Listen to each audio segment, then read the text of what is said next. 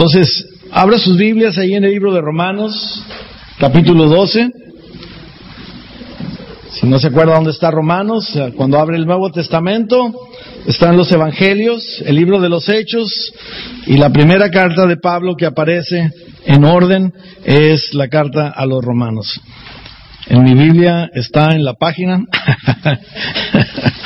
no tiene nada que ver con la página de su Biblia, pero si quiere saber, en mi Biblia está en la página 1555. Y vamos a estar hoy ahí este, estudiando alrededor de Romanos 12, 12.1. En un momento dado vamos a leer el pasaje. Pero quiero rápidamente eh, recurrir o recordar lo que hemos hablado estas dos últimas semanas. La primera semana que hablamos de la adoración, hablamos sobre este pasaje de Juan 4, del 20 al 24. Y Jesús el Padre está en un diálogo con esta mujer y entre las cosas que le menciona le dice, nuestros antepasados adoraron en este monte, pero ustedes los judíos dicen que el lugar donde debemos adorar está en Jerusalén. Eso es lo que la mujer le, pregunta a Jesús. Y Jesús le conteste, créeme mujer, que se acerca la hora que ni en este monte ni en Jerusalén adorarán ustedes al Padre.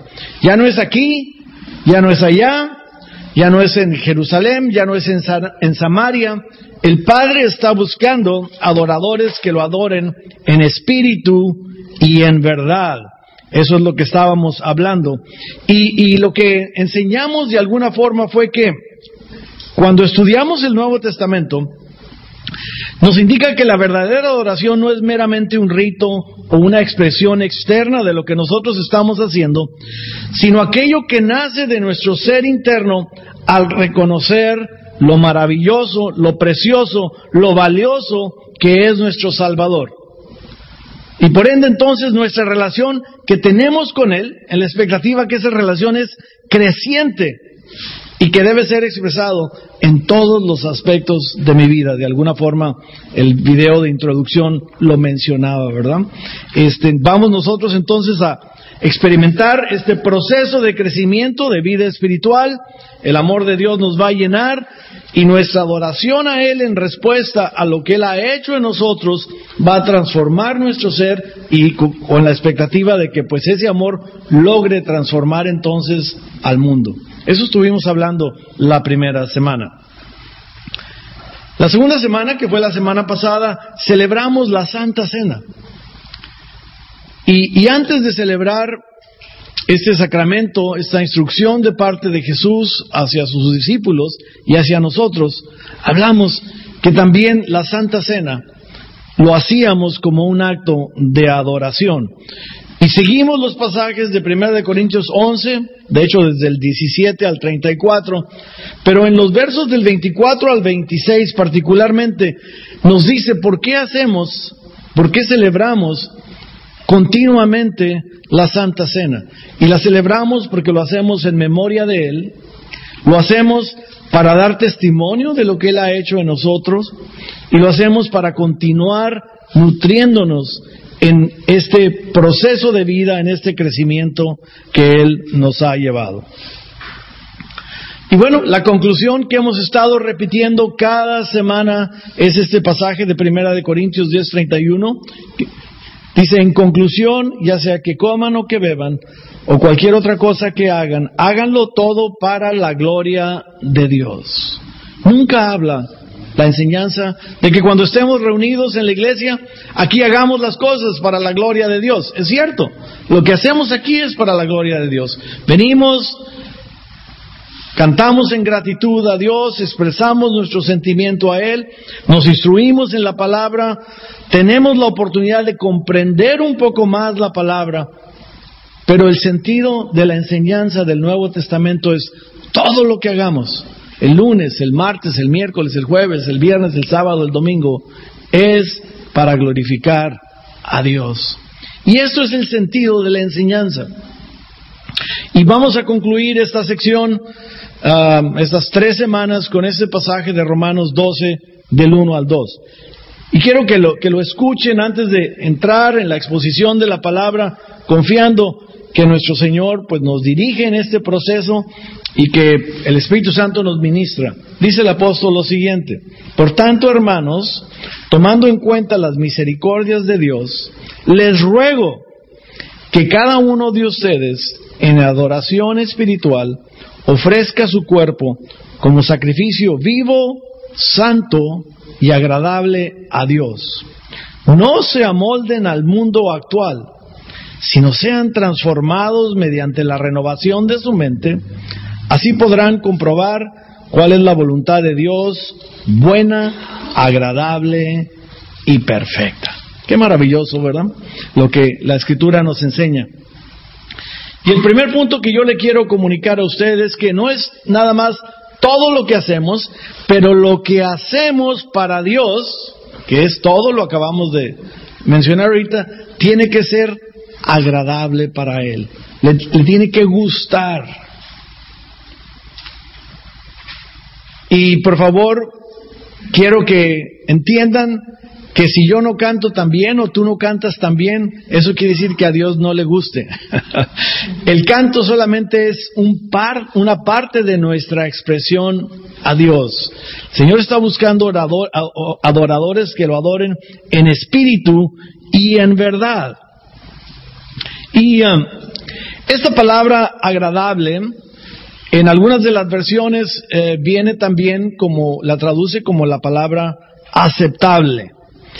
Y en Hebreos 12, del 28 al 29, dice que adoremos a Dios como, como yo quiero. Cuando hay música que a mí me gusta, si es del cantante que a mí me cae bien, ¿eh? si es el ritmo que con el cual yo me puedo mover a gusto. No dice eso, ¿verdad? Dice que adoremos a Dios como a Él le agrada, con temor reverente, porque nuestro Dios es fuego consumidor. Esa es la forma como debemos adorar a Dios.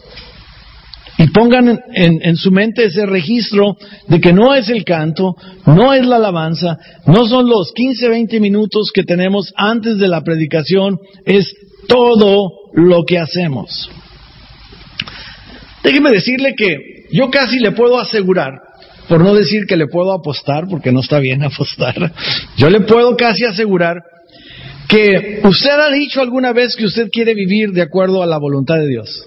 ¿Verdad que sí? No levanten la mano, pero por las sonrisas yo pienso que, que sí. Y yo pienso, y casi estoy seguro, que de la misma forma que usted ha dicho que quiere hacer la voluntad de Dios, de repente se pregunta, ¿y cuál es la voluntad de Dios? ¿Y cuál es la voluntad de Dios para mi vida? Sobre todo los más jóvenes, los muchachos piensan, ¿y, ¿y qué carrera querrá el Señor que yo estudie? ¿Cómo va a ser el muchacho que va a ser mi esposo? Dicen las muchachas. ¿Cómo va a ser la jovencita que va a ser mi esposa? Dicen los muchachos. ¿Cuál será la voluntad de Dios para eso? Y en este pasaje, el apóstol nos está diciendo que nosotros vamos a poder comprobar cuál es la buena voluntad de Dios, agradable y perfecta. ¿Cuál es la voluntad de Dios? Buena, agradable y perfecta. Fíjese que la palabra esta comprobar tiene que ver con el hecho de que usted valida algo. Es el hecho de que usted analiza alguna situación, la comprueba, se da, se da cuenta de que es en realidad y entonces llega a la conclusión de que es o no es aquello por lo que usted la está buscando. Mire, por ejemplo, hay, hay, hay las piedras, pues que son piedras preciosas, que son los diamantes. Y los diamantes, pues es una piedra muy bonita. Y hay una piedra que se parece mucho al diamante, que es el circón.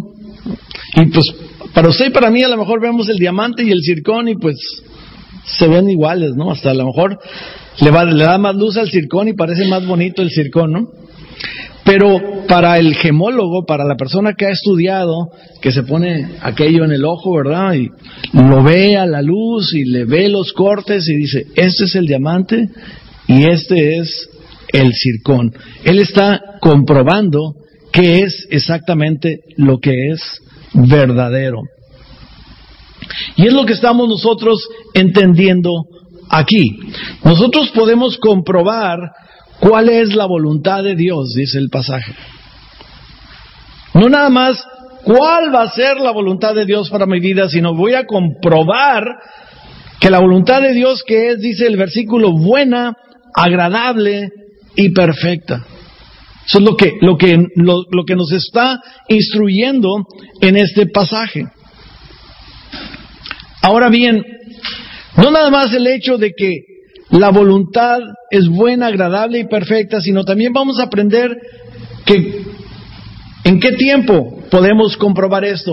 El pasaje dice que cuando nos presentamos nuestro cuerpo, que es nuestra vida, es lo que vamos a entender, como un sacrificio vivo, santo y agradable. Fíjese bien, un sacrificio vivo, santo y agradable. Y ese sacrificio vivo del cual está hablando este pasaje el apóstol Pablo en el libro de Romanos, ¿cómo lo vamos a comprobar? Lo vamos a comprobar renovando nuestra mente. Este va a ser el proceso que nosotros vamos a estudiar en este en estos pasajes. Ahora, cuando el pasaje está hablando del cuerpo, se refiere a todo lo que nosotros somos, no se refiere únicamente a la parte física nuestra. Usted no nada más es lo que se ve, usted es lo que piensa, usted es lo que siente, usted es parte también espíritu, que es aquello que está en contacto con Dios. Y déjeme decirle que todo su ser Debe ser, dice la Biblia también, otro pasaje en el libro de Romanos, no lo busque, ahí viene la nota en, sus apuntes, si quiere lo puede buscar en su casa, pero este pasaje dice, fíjese lo bien, lo bien lo que dice, instrumentos de justicia, no ofrezcan los miembros de su cuerpo al pecado como instrumentos de justicia, al contrario, ofrézcanse más bien a Dios como quienes han vuelto de la muerte a la vida, presentando los miembros de su cuerpo como instrumentos de justicia. No nada más mis manos, no nada más mi voz, no nada más mi corazón, mis pies, mis piernas, mi cabeza, mis oídos, todo lo que yo soy lo debo de presentar como instrumento de justicia y no al pecado, sino a Dios.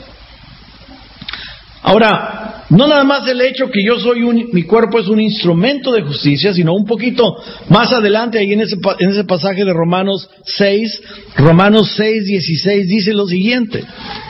¿Acaso no saben ustedes que cuando se entregan a alguien para obedecerlo, son esclavos de aquel a quien obedecen? Claro que lo son. Ya sea que del pecado que lleva a la muerte o de la obediencia que lleva a la justicia. ¿A quién obedecemos con nuestros cuerpos? Con todo lo que somos. Obedecemos al pecado que lleva a la muerte, obedecemos o ofrecemos a la justicia, a la obediencia, perdón, que lleva a la justicia. Por lo tanto, nosotros somos esclavos de la justicia, esclavos de Dios. Y dice qué hermoso.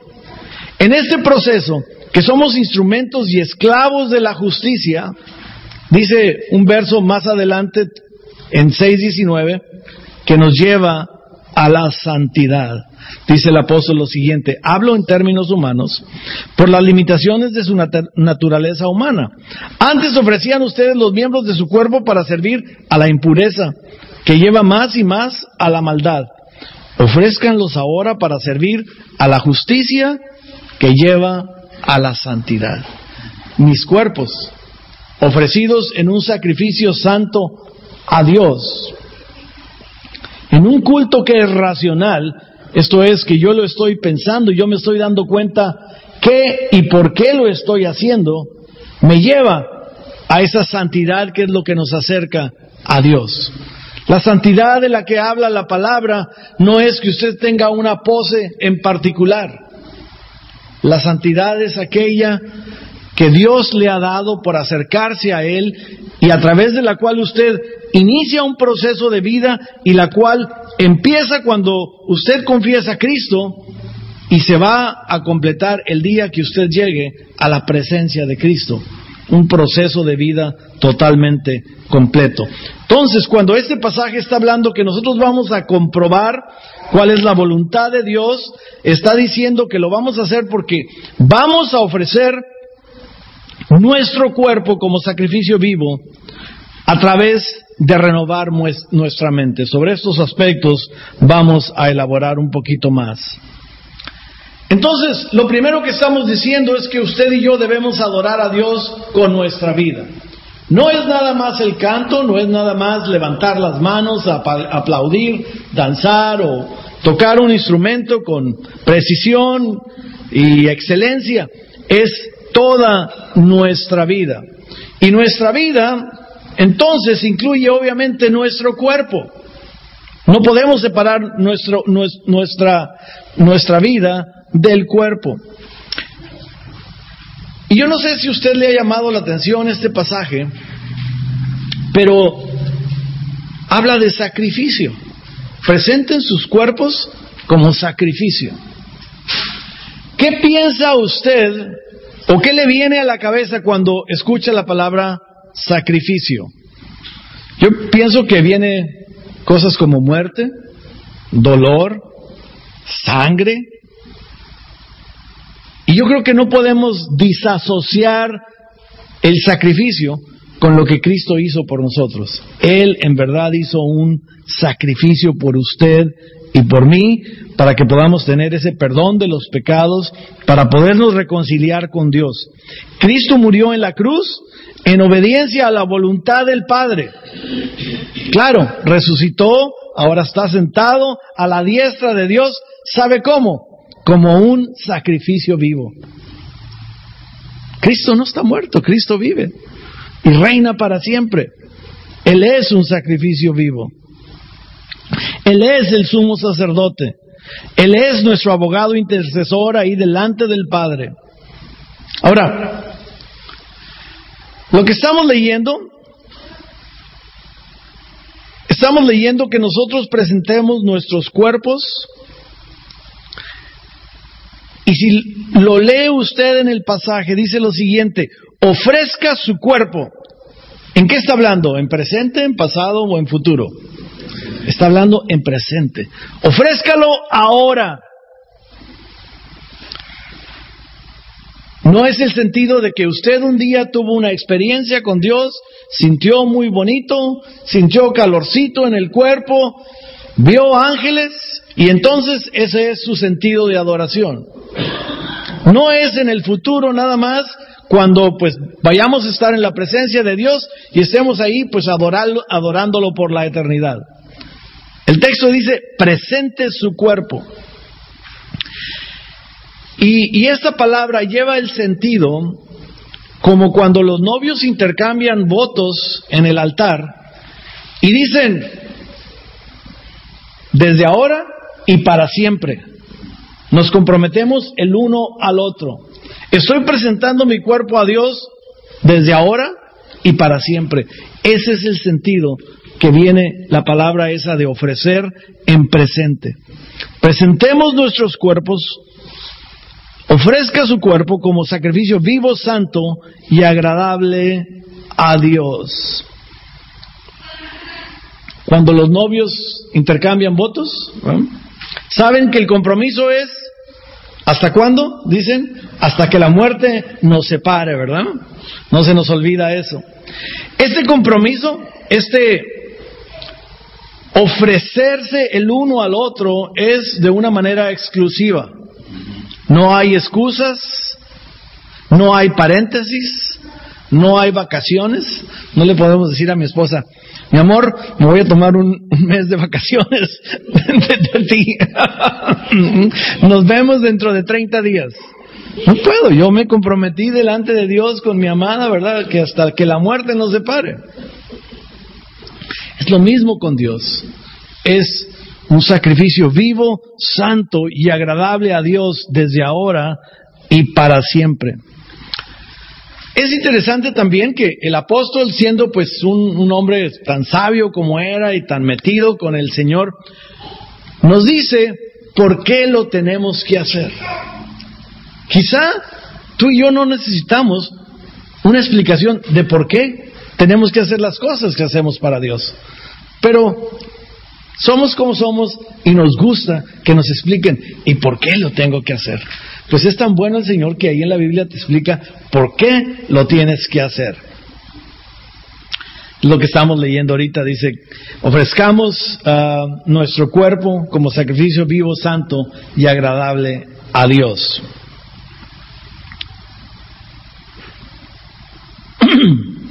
Déjenme pasarme aquí. Y nos da dos razones, básicamente, por qué lo tenemos que hacer. Quizá tengamos más razones, pero vamos a circunscribir nuestra explicación en este pasaje, la respuesta que ahí mismo nos da. La primera que nos da es por las misericordias de Dios. Así empieza el apóstol, el versículo, tomando en cuenta las misericordias de Dios. En unas versiones dice, les ruego por las misericordias de Dios. ¿Qué es la misericordia de Dios? La misericordia de Dios es habernos quitado el castigo que nos merecíamos y que no nos dio. La misericordia de Dios es lo que por la sangre de Cristo Dios ya no hizo con nosotros, porque la paga del pecado es muerte, mas la dádiva de Dios es vida eterna en Cristo Jesús. ¿Por qué vamos a hacer lo que hacemos? Por lo bueno, por lo maravilloso, por todo lo que ha hecho Dios por nosotros. Yo le he comentado que mi reconciliación con el Señor fue una vez que yo estaba en una reunión así como esta, un grupito más o menos de este tamaño, y cantábamos una canción que decía, yo te agradezco por todo lo que has hecho, por todo lo que haces y todo lo que harás. Y en medio de esa sencilla alabanza, yo empecé a llorar y a reconocer lo que el Señor había hecho por mí en el pasado. Darme cuenta que lo que estaba viviendo en el presente era de parte de Dios y que Dios, que no es hombre para mentir, iba a continuar bendiciéndome más adelante. Lo que has hecho, lo que haces y lo que harás. La misericordia de Dios es lo que ha hecho en nosotros. Ha transformado nuestra vida, nos ha dado una esperanza. Nos ha cambiado de la posición que teníamos de la muerte segura a la vida eterna. Eso es maravilloso. Con eso pudiéramos decir, para mí es suficiente. Pero no nada más nos dice eso en el sentido de lo que Él ha hecho por nosotros. Hay un pasaje en el libro de Romanos, no lo, no lo busque, se lo voy a leer, está en Romanos 8, 38, dice, porque estoy convencido de que ni la muerte ni la vida, ni los ángeles, ni principados, ni lo presente, ni lo porvenir, ni los poderes, ni lo alto, ni lo profundo, ni ninguna otra cosa creada podrá separar del amor de Dios que es en Cristo Jesús nuestro. Imagínese nada más. Ese lugar en el que usted y yo estamos, ese privilegio que usted y yo tenemos, esa posición que Dios nos ha dado como hijos amados, nada ni nadie lo va a poder quitar. ¿No es eso suficiente razón para ofrecer nuestros cuerpos como sacrificio vivo, santo y agradable a Dios, que es nuestra adoración espiritual? Y es de hecho esa la segunda razón, porque eso que hacemos es nuestra adoración espiritual. El Señor ya no nos está pidiendo que vayamos y muramos por Él. El Señor ya no nos está pidiendo que hagamos sacrificios físicos, que flagelemos nuestro cuerpo para poder tener esa posición que Él ya nos ha dado. Lo hacemos porque esto es nuestra adoración espiritual. Y como hemos venido diciendo, esto significa que nuestra vida entera es una experiencia de adoración. Todo lo que estamos ofreciendo, todo nuestro cuerpo, es la adoración. Primera de Corintios No viene este pasaje en la enseñanza, pero en Primera de Corintios uh, capítulo 6, versículos del 19 al 20, dice, ¿acaso no saben que su cuerpo es el templo del Espíritu Santo, quien está en ustedes y al que han recibido de parte de Dios? Ustedes no son sus propios dueños, fueron comprados por un precio. Por lo tanto, honren a Dios con su cuerpo. Ya no somos de nosotros mismos, somos de Dios. Se pagó un precio por nosotros. Nosotros, nuestro, nuestro veredicto era culpables, nuestra sentencia era la muerte. Vino el Señor, pagó por nosotros y ahora nosotros le pertenecemos a Dios. Ese es nuestro cuerpo. Pero no lo es todo. También nosotros tenemos que entregar a Dios nuestra mente, que es parte de lo que nosotros somos. Yo les he explicado algunas ocasiones que el, campo de batalla espiritual, el cual hay tres, uno de ellos es la mente. Hablamos de que cuando hay lucha espiritual, pues los enemigos son Satanás, la mente y el mundo. Y nosotros de repente tendemos a echarle toda la culpa a Satanás. Y el diablo esto, y el diablo el otro, y el diablo acá, y el diablo allá. Y el diablo anda, no voy a decir el pobre diablo, el diablo anda allá ocupado haciendo otras cosas. Y lo que nos trae fritos, lo que nos trae distraídos, ¿saben qué es? Nuestra mente. Nuestros pensamientos. Y el enemigo sabe eso. Y muchas veces lo que hace es que trata de controlar nuestra mente. Es cuando el pasaje está diciendo, no se amolden al mundo actual, no se acomoden al mundo actual, porque lo que el enemigo hace no, no te pone a que, a, que te hagas satanista de la noche a la mañana o que, o que empieces a, a adorar al diablo, no hace eso. Pero lo que hace es que pone pensamientos en tu mente, dice, no es tan malo eso. ¿Qué tiene de malo que esto?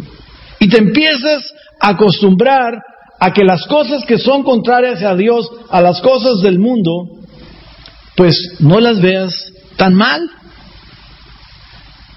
Y fíjate lo que dice el apóstol en este pasaje de Filipenses 4:8. Por lo demás, hermanos, todo lo verdadero, todo lo digno, todo lo justo, todo lo puro, todo lo amable, todo lo honorable, si hay alguna virtud o algo que merece elogio, en eso meditad, en eso pensad, en nuestra mente.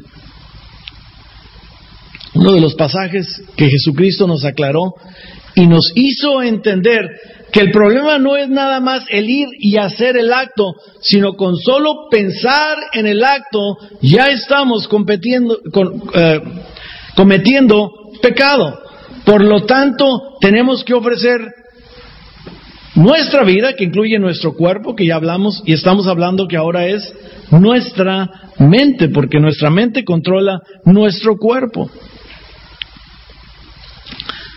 Hay un pasaje que está en Primera de Juan del 2, capítulo 2 del 15 al 17, dice lo siguiente, no amen al mundo ni nada de lo que hay en él.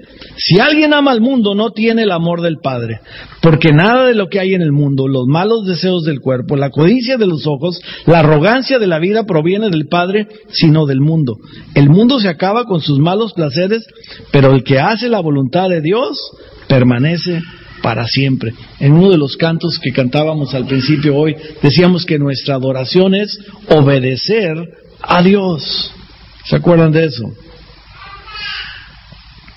Y miren, el pasaje está hablando de que nosotros debemos no dejar que el mundo controle nuestra mente o que nuestra mente se amolde al mundo, sino que nosotros podamos ser transformados. ¿Cómo? Poco a poquito, a través de la palabra en nosotros, a través del comprometernos en las cosas de Dios, a través del caminar en obediencia. Ese es un pasaje muy maravilloso que usted debe visitar de vez en cuando. Y fíjese lo que dice, así que nosotros, usted y yo, que con el rostro descubierto reflejamos como en un espejo la gloria del Señor, somos transformados a su semejanza con más y más gloria por la acción del Señor que es el Espíritu. En lugar de dejar que el mundo controle nuestra mente, haga como en, en, los esquemas de batalla militar, si usted ha visto las películas de la Segunda Guerra Mundial, sobre todo cuando, cuando venían, ¿verdad?, a la invasión, eh, para, le llaman que el, hay que establecer una cabeza de playa. Hay que, hay que poner algo ahí para de ahí entonces irnos más adelante. Eso es lo que el mundo está tratando de hacer, establecer cosas en nuestra mente para controlarnos. Pero lo que el Señor quiere ah, para usted y para mí, y para mí es irnos transformando a qué? A su semejanza.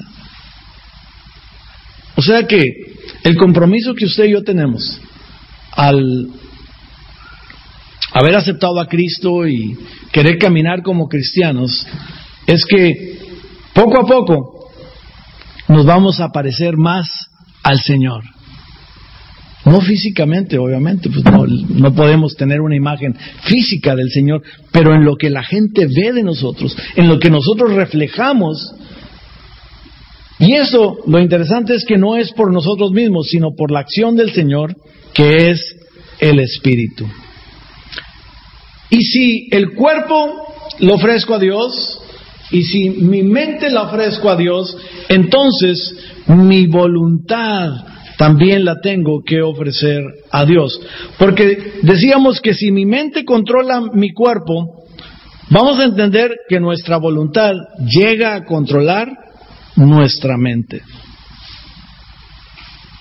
Hemos hablado en otra serie, estuvimos visitando mucho el pasaje ese de Romanos capítulo 7, donde Pablo dice, porque lo malo que quiero hacer no hago y lo bueno eh, que quiero hacer no lo hago. Y lo malo que quiero hacer no lo hago.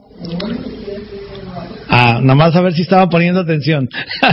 lo bueno que quiero hacer no lo hago y lo malo que no quiero hacer, eso termino haciendo. Pobre de mí, dice Pablo. Es por la voluntad. Entonces la voluntad muchas veces lleva a hacer estos procesos mentales que finalmente nos llevan a la acción. Hay un pasaje ahí en, en Santiago no está en sus notas, pero puede poner ahí para que usted lo estudie.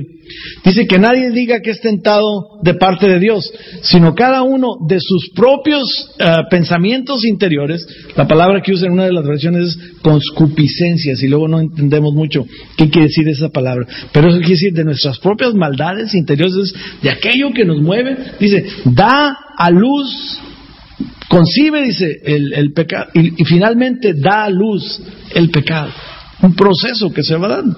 La voluntad, la mente, el cuerpo lleva a la acción.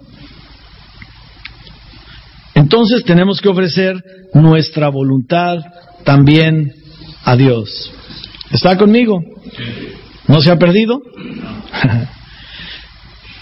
Yo sé que usted se acuerda mucho de, de, las palabras de Jesús, pero una de las palabras más dramáticas, podría decir yo, es esa oración de Jesús en el, en el, en el huerto antes de ser entregado, cuando dice, Padre, pues estoy dispuesto a ser entregado, pero no se haga tu, mi voluntad, sino la tuya, la voluntad de Dios, contra mi voluntad. Y muchas veces eso representa el caminar en las cosas de Dios. Que no sea mi voluntad, sino la tuya. ¿Usted y yo oramos así al Señor? Típicamente, yo no digo que no, yo creo que algunos sí oran así o sí oramos así. Típicamente venimos con el Señor y casi casi sacamos la lista de mandado. Y Señor, dame esto. Señor, arregla a mi marido así. Señor, arregla a mi esposa de esta manera. Señor, te pido que a fulano de tal lo cambies porque no lo aguanto, ¿no?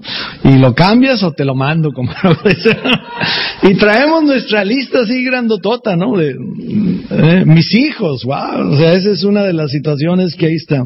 Otros están un poquito peor porque piensan que es el genio de la lámpara, ¿no? Tres deseos y ya, Señor, ahorita, pero ahorita dámelos, ¿no?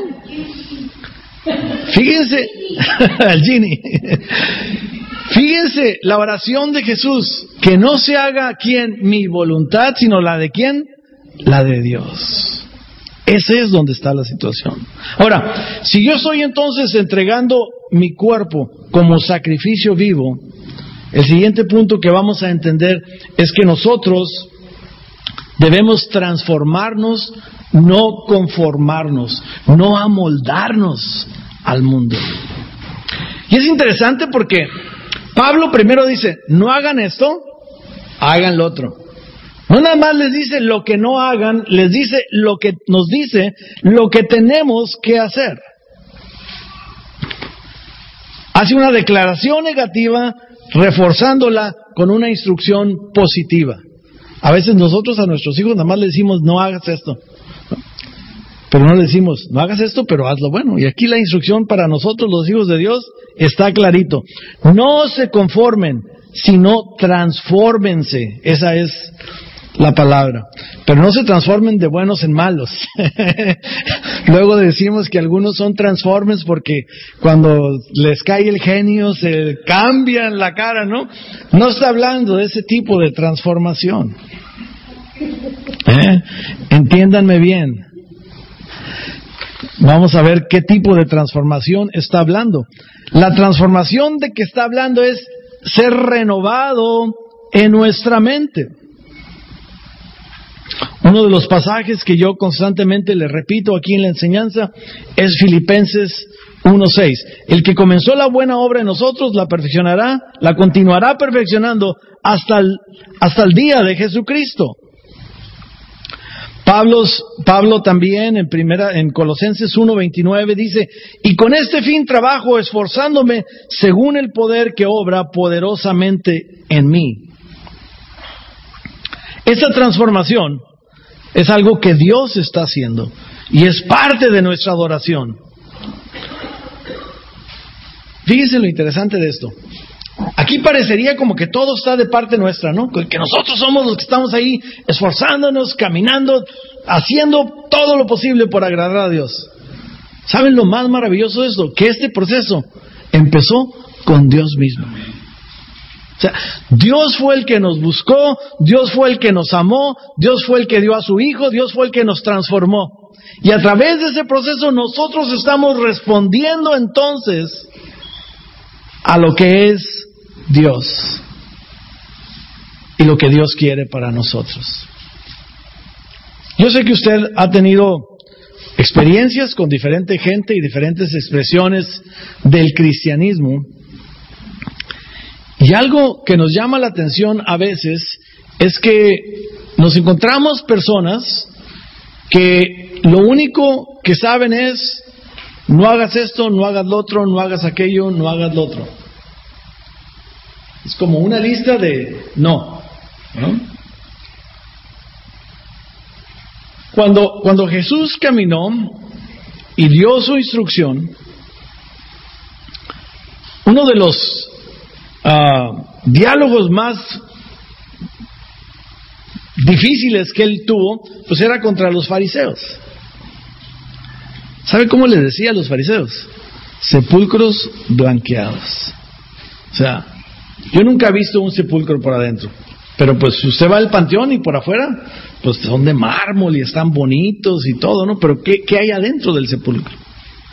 Esto es lo que sucede cuando nosotros queremos ponernos un vestido por afuera y aparentar algo que no ha sucedido en el interior. Hay un dicho que dice, aunque la mona se vista de seda, mona se queda. ¿Verdad?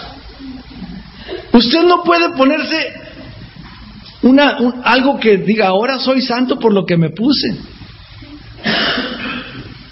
Este proceso de adoración espiritual, que es su vida, van a ser de esa transformación interna que Dios está verdaderamente haciendo.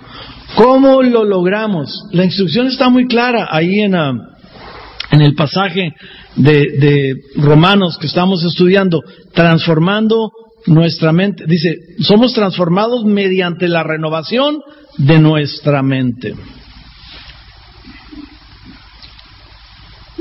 Mediante la renovación de nuestra mente. Ahora, quiero concluir con estos cuatro puntos acerca de esta transformación. Quizá lo más importante que usted y yo tenemos que aprender en este proceso es que esta transformación de la que está hablando el apóstol no puede suceder de nosotros mismos. Eso tiene que venir como algo que Dios está haciendo en nosotros. Ahí viene un pasaje para que usted lo estudie en su casa. No lo vamos a estudiar ahorita para que podamos salir a tiempo y tengamos tiempo de convivir. Yo creo que me está captando cuál es la esencia de la enseñanza. No nada más el hecho nos vamos a que no nos podemos transformar a nosotros mismos, pero esa transformación interna que va a ser reflejada a través, como la escritura nos enseña en Gálatas, de los frutos del Espíritu, es por el mismo Espíritu, por aquello que Dios ha depositado en nosotros. Nosotros no podemos reflejar lo que el Señor ha hecho en nosotros si el Espíritu no está trabajando. ¿Cómo más somos transformados? Pues somos, se nos nota cuando hacemos cosas que son buenas, cosas piadosas, cosas de misericordia. Somos pacificadores, llevamos la justicia, somos obedientes a Dios. Nosotros no podemos hacer esto si no está Dios con nosotros. De hecho, hay un pasaje que dice, si Dios con nosotros, ¿quién contra nosotros? Alejados de Él, nada podemos hacer. ¿Ya ve por qué Perla es mi esposa? y el último aspecto acerca de esta transformación de nuestra mente es que nosotros no podemos tener a Dios sin tener a Cristo.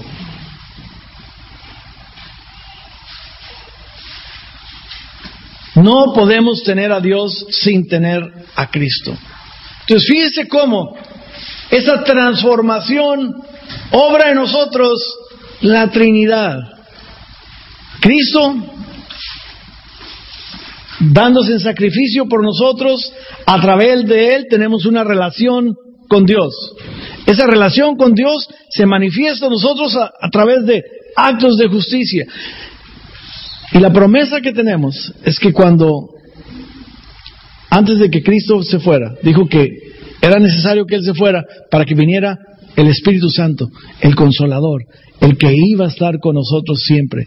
Y a través del obrar del Espíritu Santo en nosotros, entonces nuestra mente es renovada, usted y yo somos verdaderamente transformados, por lo tanto entonces, fíjese qué maravilloso, podemos tener una vida de adoración a Dios. ¿Está listo?